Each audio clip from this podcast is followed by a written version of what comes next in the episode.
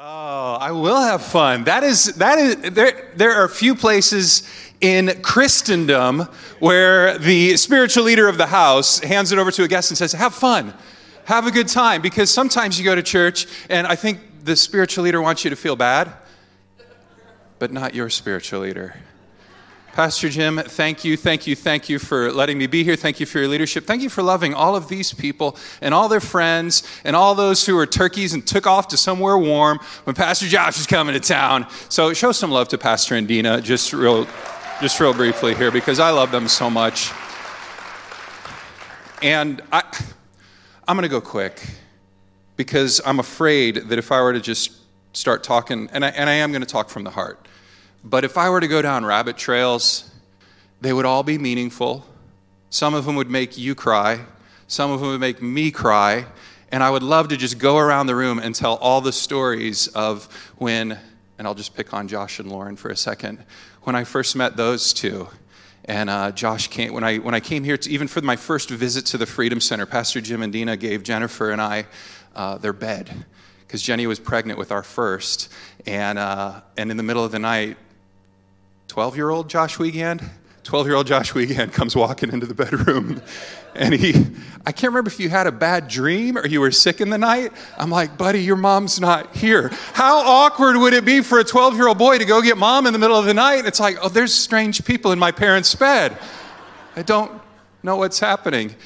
So, fun stuff like that is what I would, that, that's, that's what my personality is given to, and that's what I would love to do for the next hour and a half. But you guys would be like, all right, stop, it's not about you. And it's not about me. It's Kingdom Builders Sunday. How exciting! And I know some of you were here when Rob Ketterling was here just a few weeks ago. That church is, has been setting the pace around the country as churches are saying, wait a second. You mean when we, you know, there's the Lord's tithe, right? We're going to bring the Lord's tithe. It's all His money, and He asks for a portion of it back, and we bring it back to support the house and to continue ministry and to, to take care of, just to shepherd this community. But then beyond that, we can build the kingdom of God in the Ukraine. We can build the kingdom of God in every young leader that FCA invests in and then sends out. I mean, I wasn't an FCA student, but I am certainly a young leader that this church sent out to make a difference. And I could tell you story after story of how the investment that the Freedom Center made in me made an impact in teenagers when Jennifer and I left here and went to Lansing, Michigan, and the lessons that I was able to take and the one liners from Pastor Jim that I still use to this day. And years ago, I stopped giving him credit because I've said them so many times, they're mine. First thing he ever said to me about the Freedom Center was he said, It's nothing special, but it's a miracle. And my heart latched onto that because I wanted to be a part of what God was doing in the kingdom. And if He's doing it everywhere, we have to have a modesty in saying that, yes, God is doing this here, but He's doing it everywhere. Well, I've traveled a lot, Pastor Jim. About 100 days a year, I get to travel. Um, those are work days, by the way. And of those 100, about, I counted it up last year, 33 of them, members of my family were with me. And so sadly, nobody's with me today, but I did bring a picture because, don't put it up just yet, because when we were here last, our oldest Isaac, who's now 18, was born just a few weeks after we got here, and I still have memories of Rachel Cox coming over with Samuel and him walking in his little diaper across the uh, living room at the parsonage where Faye and Carl live. Anyway, so those of you who remember us from back then, I brought a, I brought a family picture. You can put that up now, uh, just to contextualize kind of where the Wellborn clan has gone from all those years ago. We've added a few. You're like, you must really like kids. No, I really like my wife. Um, so no, I do. I do. but uh, Isaac is 18, Simon is 16, and Liza is going to be, she's 12, she's going to be 13 before too long, and then Stella is 10. Liza was the last one that was born here, and then I think it was that summer that we transitioned uh, to the next ministry post that the Lord called us to. And uh, Jenny and I had only been married for uh, four years. We celebrated our four year anniversary after moving to, to Fenton uh, at a restaurant in Linden that it was Brady's on Broad Street. Is that what it's called? And, uh, and how special it was to be young. And how special it was to be full of energy. And how special it was to be full of creativity. And how special it was to have a boss who took time to sit me down and say, hey, you know, when I say to, that work starts at 9 o'clock, Josh, I don't mean 9 10. I don't mean 9:15. I'm like, "Oh, I need to be on time?" Those were the kind of lessons that Pastor Jim and Dina invested in me and then they would have us over for breakfast on Monday morning and we would talk about ministry. See, I'm doing what I said I wasn't going to do. Title of today's message is You Go First and I Will Say Yes. Isaac had a funny uh, thing happen to him recently. He's our 18 year old. Um, he was 16 when this happened. He hadn't been driving that long. And so he's taking my car and he's going to go out on a Friday night. And, you know, where are you going? Who are you going to be with? What time are you going to be back? Uh, you know, who's going to be riding with you? Things like that. All those questions. And we're kind of nervous. But Isaac, if you remember him, he's an old soul. He's the one that, as I tried to video him walking into kindergarten at State Road Elementary School, he's going, Dad, seriously, stop. You know, he just wouldn't, he's just very independent. And so, you know, he's going downtown that night for a concert. And I'm like, okay, who's, what's the band? You know, how much is it? Things like that. And uh, he goes, yeah, yeah, And I'm like, and you're going to be home by 10 o'clock. I was like, Isaac, listen, you go downtown. Here's where you park. Don't go down this street. Go down this street. This is downtown Springfield, Missouri. Uh, you know, so I know it pretty well. I actually grew up there. And so I'm like, don't go to these parts. Just stay in this part. Get in your car. Come back home. Be home by 10. He's like, well, Dad, the, the first band starts at 9 o'clock. That means the second band's not really going to start till about 9.45, and we're not going to I said, uh, 10 o'clock's just too early. He's like, I'll come. He's like, can I just be home by midnight? That's what time Brady's dad says he has to be home. Can, we, can I be home by midnight? I'm like, Isaac, downtown at midnight? I'm like, Isaac, no. Bad idea. Parents, have you had these conversations with your kids? I know Fenton's a little bit of a different downtown dynamic, but this would be more comp. Not quite downtown Flint, so maybe not that comparison. Maybe downtown Brighton would be more of a better comparison. And so, but then he says this to me because sometimes, sometimes courage needs to be tempered with wisdom.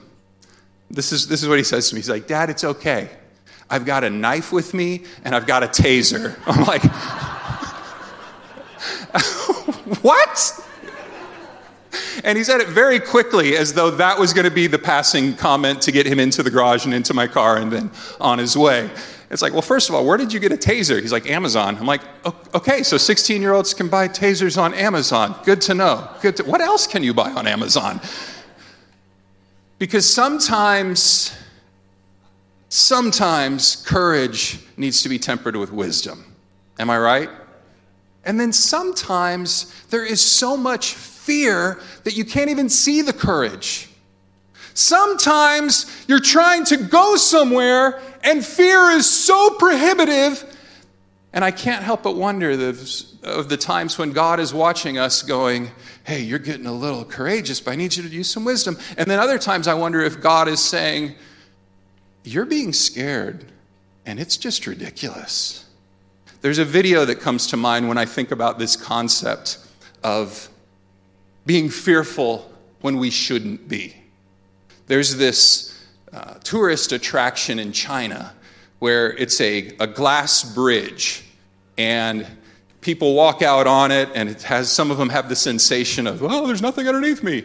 And just to make it even more scary some of the glass panels in the bridge have been replaced with led screens tv screens and so, as they walk on it, somebody that works at that national park or whatever they call it there in China has decided it would be funny to turn those TV screens to make them look like cracked and breaking glass.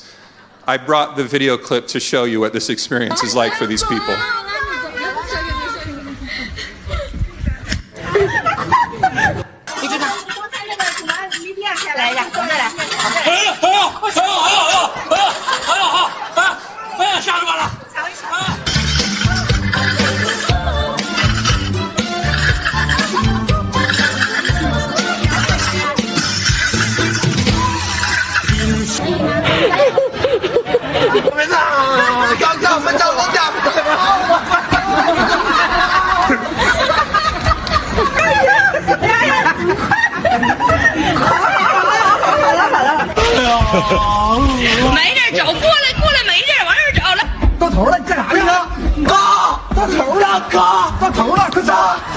快走不了，哥，我的妈呀！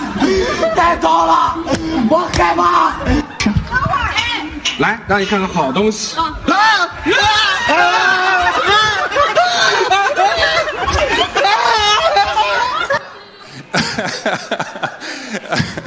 that last one was an FCA student. Um, it wasn't. Do you ever think? Do you ever think that God is watching us, going, "Would you stop being scared? There is nothing to be afraid of. I have given you everything that you need. You are safe. You are protected. Yet we are screaming and clinging to for dear life, as though it's all going to end." And He's going, "Would you just trust me?" But like that other story, we all can think of times where we had to have wisdom, but we had more zeal than we had wisdom. And so we're trying to find this center ground where wisdom lives, but trusting in God is reckless. We sing about it, right? We talk about it in our small groups. But today on Kingdom Builders Sunday, you're going to be asked to step out in faith, and I'm going to challenge you with this. Because we saw the video of the Ukrainian refugees. I have friends who are Ukrainian pastors that are there now. And every time I see a Convoy of Hope video, I think of uh, the founder of Convoy. His name's Hal. He was the editor of a Christian magazine when he had a meeting with Mother Teresa through his, he was writing an article, journalist, editor. He was meeting with Mother Teresa, and Mother Teresa said to him, What are you doing to help the poor? And I've heard him tell this story dozens of times. Maybe some of you have heard it. And as a Christian, working in the Christian literature industry, he felt convicted. He said, Well, I guess I'm not really doing much of anything. I write these articles that encourage pastors and Christians and build their faith, but I don't know that I'm doing anything for the poor. And Mother Teresa said to him, No one can do everything to take care of every need, but everyone can do something to take care of some need. That was the trigger to launch the organization that we know of as Convoy of Hope, and now it's one of the largest nonprofit NGOs in the, in the world. Celebrities get on board with it. We could play, I, oftentimes with teenagers, I'll play video clips of the different celebrities that endorse Convoy of Hope because I want teenagers to learn to trust God with their finances at a young age so that when they're sitting there looking at a pile of bills, they're still able to trust God. Right? That's what I want for my son. That's what I want for my daughters. My sons, I have two. So today in 1 Kings chapter 17, one of my favorite stories of trusting God in the Bible because it feels very real and it, it, it scratches in a place where I itch when it comes to my desire for um, my desire for myself and my family, but also my desire for you. In 1 Kings chapter 17, verse, verses 8 through 16, it's a time in the nation of Israel where the whole country is extremely wicked. There's a lot of bad stuff going on. There's an evil king. His name is Ahab. Some of you know that name. If you don't know that name, you might be familiar with his wife's name, the queen. Her name was Jezebel.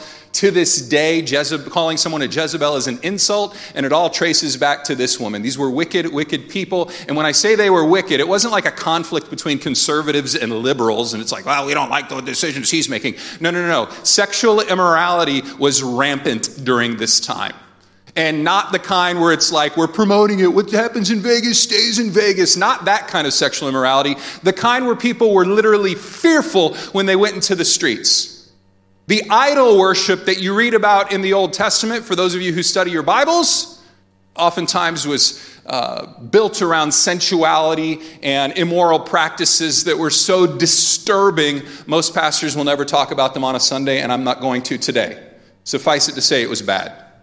The prophet of God at this time was Elijah. Now, when I say the prophet of God, you got to contextualize this. Think of it as a member of the president's cabinet, the, the, the, a council, a, a spiritual leader for the whole nation. So, this would be similar to, or even a vice president, somebody with that kind of clout and that kind of visibility and leadership, says to the king, if we don't change this, God's going to punish this country. There's going to be a famine, and there was. It was apocalyptic in nature societal breakdown had taken root. This was not something that uh, the doomsday preppers were ready for. This was something that was convincing people that, that the end was near if they'd had that concept in their culture. It's that bad. That's the setting we find Elijah in in this text of Scripture. And this is the setting where I'm going to introduce to you a single mom that God spoke to to have faith and to give something that she didn't think she could give. So the setting is this in verse 8 Elijah has been provided for during this time of famine. God is supernaturally providing him food and water. It's at the brook Cherith. It's, it's a whole story. You'd have to read it in, in the book of First Kings. I'm not going to go into it right now, but suffice it to say, he was providing for the, for the man of God. But then that provision ended, and God said something new. He says to Elijah, God says, Go and live in the village of Zarephath near the city of Sidon. I have instructed a widow there to feed you. A widow? Well, she must be a rich widow, God she must have more than enough. Her husband must have been somebody really, really important and left her with a really nice inheritance to be taken care of. Okay, God, I'm going to go to Zarephath to be provided for. So he went to Zarephath. As he arrived at the gates of the village, he saw a widow gathering sticks, and he asked her, Would you pre- please bring me a little water in, cup, in a cup? As she was going to get it, he called out to her, Bring me a bite of bread too. Now, I want you to notice something. It says that God has already instructed this widow that she is going to feed the prophet of God we learn that she's not well to do. She's very poor. Her response indicates that she's not just poor, she's living well, well, well below the poverty line. But she knows that God's already spoken to her. And she did what many of us do when God's spoken to us and our time of obedience comes. She says this um, I swear by the Lord your God that I don't have a single piece of bread in the house, and I only have a handful of flour left in a jar and a little cooking oil in the bottom of a jug. I was gathering a few sticks to cook our last meal. Then my son and I will die. I don't know how many of you took culinary arts at Fenton High School, but a little bit of flour and a little bit of oil does not make a meal. But that's what she's calling it at this point. A little bit of flour and a little bit of oil, that's not on the menu at Mega. Like, this is not, like, like we think those communion wafers are a little tasteless. Think about that and then remove some taste, and then you've got the meal that she's about to prepare. And I actually skipped over a verse. I didn't do it on purpose, but as she's going to get the water, Elijah calls out to her, Hey, as you're going to get me a drink, bring me some food too. My guess is because she knew that the prophet of God was coming, she knows what's happening. She's walking, maybe even begrudgingly, okay, is this, this better not be the. She probably knows who he is. Again, this is a nationally known official who, in many people's eyes, brought on the famine that they were experiencing. And as she's walking away, I'll get him some water, I'll give him his drink, and then he'll be on his way. No doubt water was difficult to come by at that point. They weren't completely without resource. We know that in that region of the world, they could have been many weeks or many days, but you could travel to other countries. We know this from other places in Scripture to buy food, to bring back to the land where there was famine. This is how humans were able to sustain their societies for eons. I, don't know about that. I'm not a geologist or ancient history specialist, but we know that they had access to stuff from other lands. She could have stopped in that moment and said, Who are you talking to? Do you see the dried up riverbed? Normally, you would cross over the bridge into the village and you'd see children playing by the water. You would see women and children going down to gather water for the household needs. You might see men fishing in the river. You might see men coming in with their catch for the day a few lake trout, maybe some tilapia to feed the family for the day. That's what you would normally see, but it's a famine. It's a dried up riverbed. Prophet, where am I supposed to get food? She could have pointed to the dried up, dusty field where they used to grow wheat. I'm imagining the dead skeleton of a cow alongside the, the edge of that field just to add to the picture of it all. Say, Prophet, you've seen our fields. There's people hungry in the streets, they're dying. She herself is about ready to have one last caloric intake, and then it's curtains. She's probably not the only one. We don't know what happened to her husband. Perhaps it was a, tragedy of, of sickness. Maybe it was a tragedy of his of whatever kind of work he did, but maybe it was part of the societal breakdown that was taking place, and there were gangs of men who would come and steal what others have just to survive, because when society breaks down, character diminishes. She could have pointed to all that and said, No, I can't, I can't, I can't. She points to the fact that they're going to die and says, I can't. And Elijah says something interesting back to her because he's the man of God, because he has heard from God, because he is walking forward across that scary bridge with confidence. He says to her, Don't be afraid. It's not his first day in school j- trusting God. He's already been down this road before, and he knows sometimes God's the slowest person you know, but he's always on time. She said, or he says to her, Don't be afraid. Go ahead and do just what you said. Make a little bread for me first. Then use what's left over to prepare a meal for yourself and your son. For this is what the Lord, the God of Israel, says There will always be flour and oil left in your containers until the time when the Lord sends rain and the crops grow again. So she did just as Elijah said, and Elijah and her family, important to notice that it's not just her and the son. The, the context of saying her family would have meant this is, this is a time in culture when generational households were pretty, that was the order of the day. This would have been the grandparents, this would have been uh, cousins, this would have been. So her entire family continued to eat for many days. There was always enough flour and olive oil left in the containers, just as the Lord had promised through Elijah. Think about what that meant for that single mom. It wasn't just enough to provide for her son, it was enough to provide for her whole household, which could have been dozens of people, we don't know. But also, if you've got a never ending container of oil, a never ending container of flour, you have a resource that you can now trade with those merchants who went all the way to the land of Goshen and came back with, with the flour that you need to make more bread. You had something that you could trade with, I guess you're not trading flour if you've got a never ending container of flour. You can trade with the merchants who are coming back from the Mediterranean Sea with their dried meat products, with, their, with the fish. You can trade for the uh, material material that you need to make more clothing. All of a sudden, she's not just a single mom relying on a handout from, the, from a few generous people. She's now a small business owner in that community, providing for others. See, that's what the obedience of God comes with. Obedience to God comes with a supernatural blessing. In her case, an entrepreneurial opportunity. In her case, a miracle jar. It's got flour and oil. Because I remember hearing this story as a kid and just being like, what would you want with a bunch of flour? Because like have, I remember being like when you get your like the munchies as like a you know 11 12 year old you go you what you really want is the snacks that mom bought specifically for packing the lunch but in my house we have to keep that stuff locked away because that's the stuff where it's like it's the prepackaged chips and rice crispy treats and those just go in the brown bag for lunch every day but that's what my kids really want but then you go looking in the other cupboards because that one's locked and it's like, oh, there's sugar. Oh, sugar's good. Ah. Well, then my mom learns to hide the sugar. And then you see the flour, you're like, or the brown sugar, then you're like, oh, brown sugar's good. Then she learns to hide the brown sugar. And then you see the flour, and it's like, I don't need that. Why did I put that in my mouth? That's bad. So, just a couple of thoughts for you. And then, um, I, I, what an honor today. It was the recession when we left here. I'm at the Freedom Center. I can say what I was thinking. It sucked.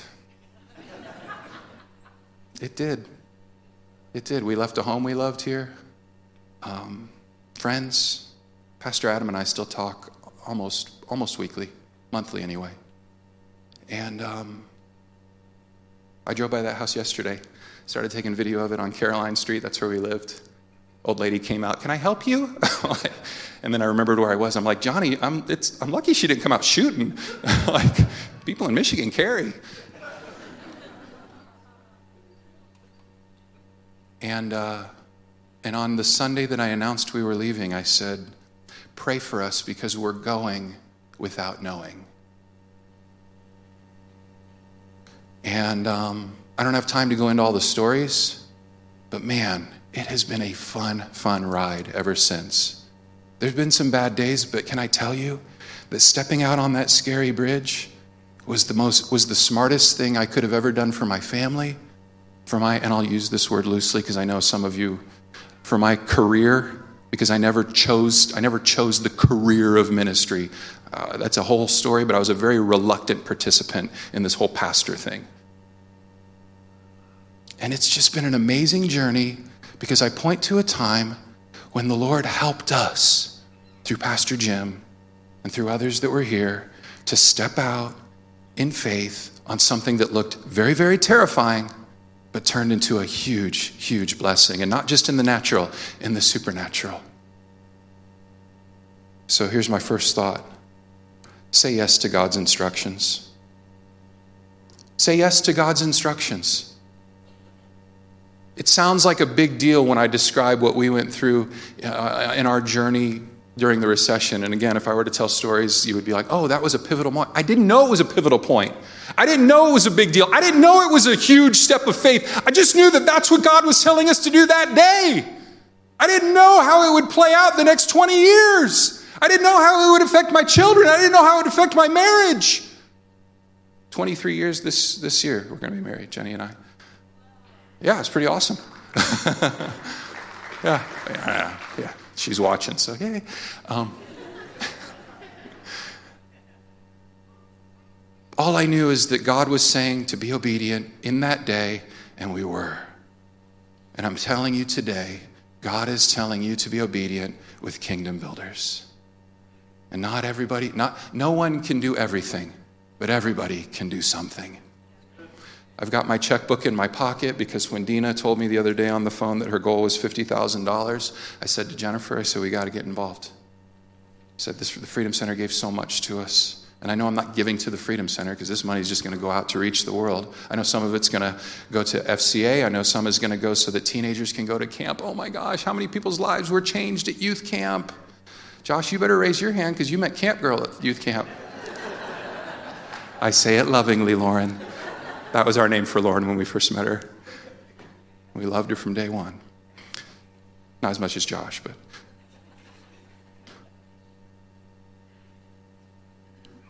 The name of the Bible, Vacation Bible School, Explore.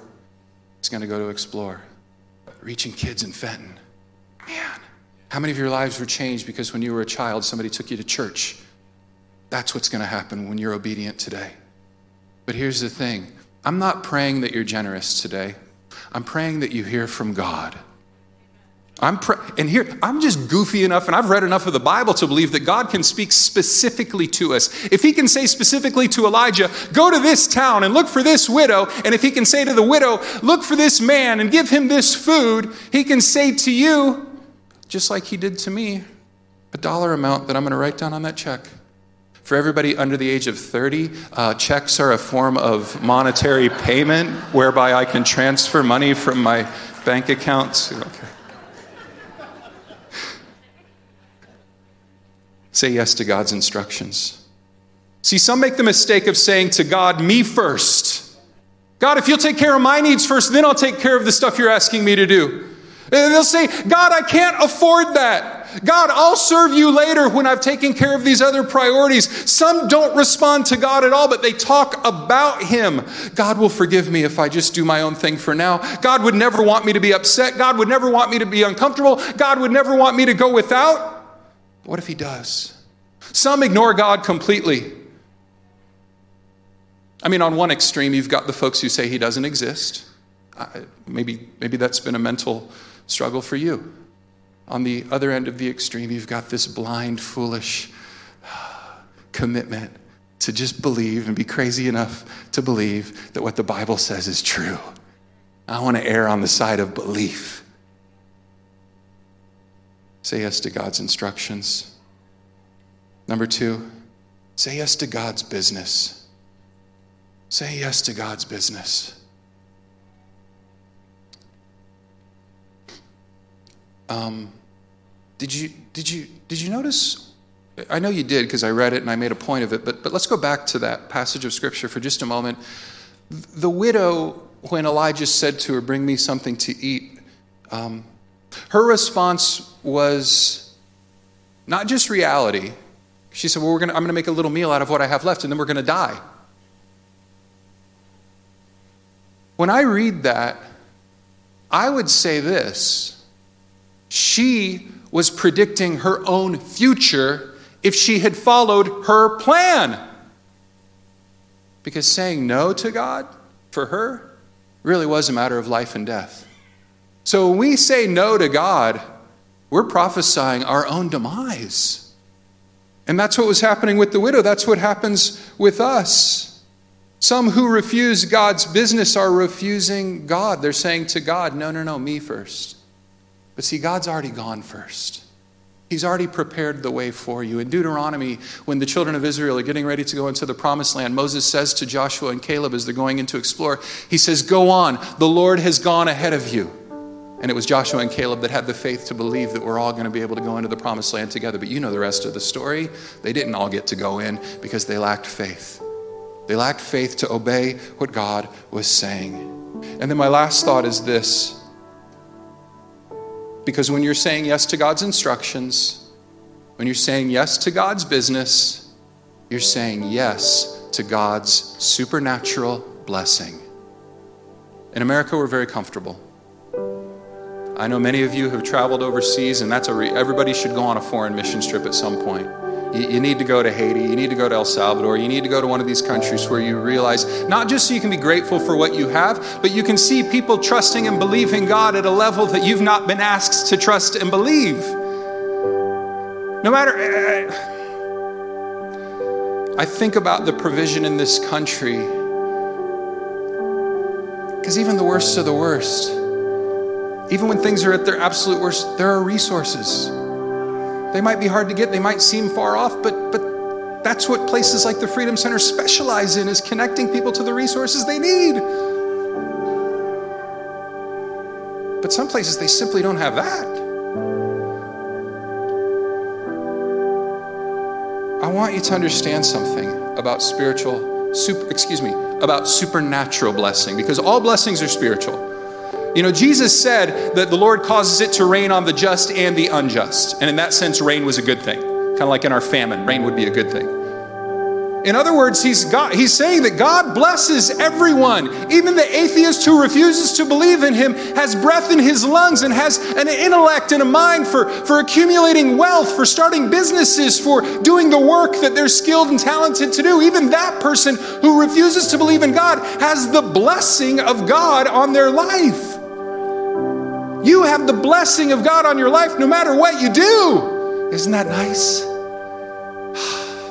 We have the blessing of God no matter what. We can't earn it, we don't deserve it, we just get it. But supernatural blessing, as I read scripture, supernatural blessing comes with a condition. And the condition is obedience. In Genesis, Jacob received the blessing that should have been given to Esau because supernatural blessing is not guaranteed. In Second Chronicles, it says, If my people who call on my name, and that's a big if, if my people who call on my name will humble themselves, will pray, will seek my face, will turn from their wicked ways, I will hear from heaven, will forgive their sins and restore their land. There's a condition on their supernatural blessing. In that case, it's obedience. I mean, it's always obedience, but in that case, it was to be humble to turn from their wicked ways, to seek God's face. James chapter 4 verse 10 says, "If you humble yourself before the Lord, he will lift you up in honor." What was the condition there? Humility. There's a condition on supernatural blessing for the widow. Had she dug her heels in and said no, and this is just me imagining, had I think God would have moved on because we God has given us free will. That woman had free will. God would have spoken in the ear of Elijah and said, We're going to move on to another widow. And that poor little widow lady would have prepared her last meal and slipped into eternity, never knowing what could have been. Because supernatural blessing is not guaranteed. Romans chapter 12, verse 2 says that we can know God's will for our life. But even that's conditional. It says, Don't copy the behavior of, do not conform any longer to the pattern of this world, but be transformed by the renewing of your mind. Then you will be able to test and approve what God's will is, his good, pleasing, and perfect will. I memorized that with some of the teenagers years ago, is why I was looking at them. They're not teenagers now, they're parents. I know, I look really young.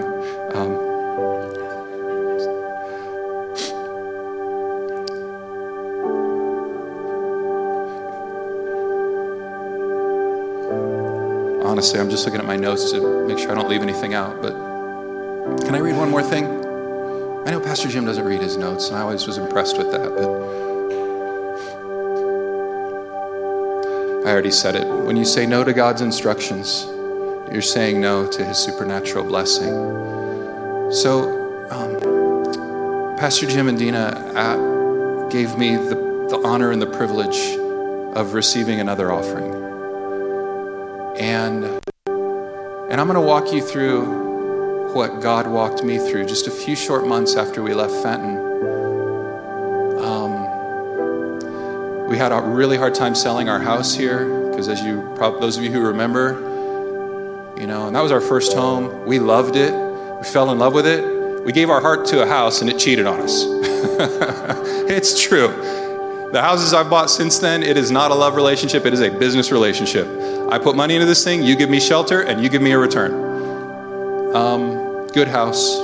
It's down there on Caroline Street. It's beautiful. Um,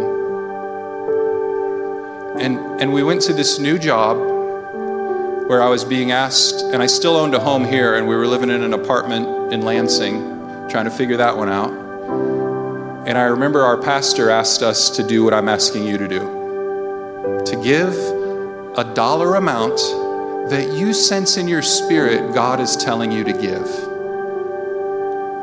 So, so the, the easiest way to do this is to ask yourself, well, what can we do? You know, and you might need to talk with your spouse, and you might need to think about the budget, think about the checkbook. That's, that's very smart, very wise. You should do that. So you say, well, what, what can we do? Okay, I've got that number. And then there's a second question, and then you say this you say, okay, that's what I can do. Now, what, what can God do? And then I'm going to ask you to pray. You say, God, what can you do? Maybe the answer is the same number. Like that, that would, that's totally appropriate. But sometimes God says something that makes you go, oh, oh what? That happened with Jennifer and I the months after we left the Freedom Center. And Johnny, you know this story.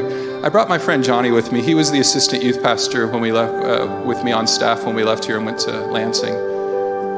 And I remember Johnny came to me right about that time, and he said, "Hey, man, I, I just want you to know." His wife Sarah, he said, "Sarah and I have prayed, and we're going to give a dollar amount, and um, I feel like I'm supposed to share that number with you." And he did, and my jaw dropped to the floor. I was like, "Johnny, how can you give that much?" And he said, Well, God always provides. That's what we did last year, too. And I'm like, You did this before? And I won't say what the number is that if you want to talk to him afterwards, I'm sure he'll tell you. And I was like, God, I can't do that. And in the kingdom, God would speak to me separate from Johnny. So it wasn't, but I thought, well, that's what God said to him. God's going to say something different to me, and it's not going to be that much because I got a house in Fenton I got to sell. We're trying to figure out how to live on, you know, pay rent and mortgage at the same time. God, you're going to tell me something I can manage. Well, that number Johnny said just kept coming back to me in my sleep, in the morning, in the evening when I would pray. I just saw that number. And then Jennifer comes to me, my wife, and she says, Hey, what number are you thinking? What has God said to you? And I told her half of the amount. and it was a lot. And she goes, Huh. And she said the exact same amount Johnny said. And I said, Well, I wanted to say that, but I was afraid. And she's like, Well, let's do it. The rest is history, you guys. The rest is history. Now, I don't think I would have I don't think I would have prepared my last meal and died if I hadn't done it. Right? But I do know that there's been a hand of spiritual blessing on my life, on my journey. And it's remarkable. And I want that for you. And I want, oh my gosh, I want it so desperately for Genesee County, Michigan. I'm so encouraged to see the growth since I've come back. I, I, haven't really been here in a long time.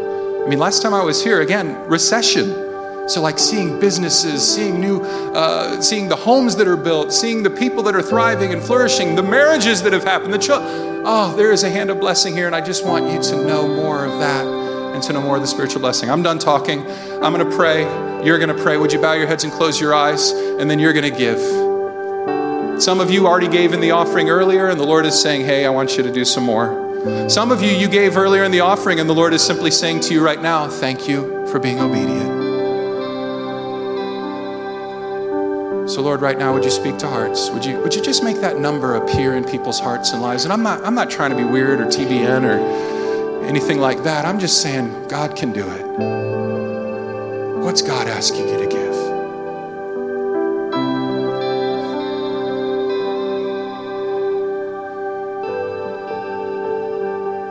So, Lord, speak to us now.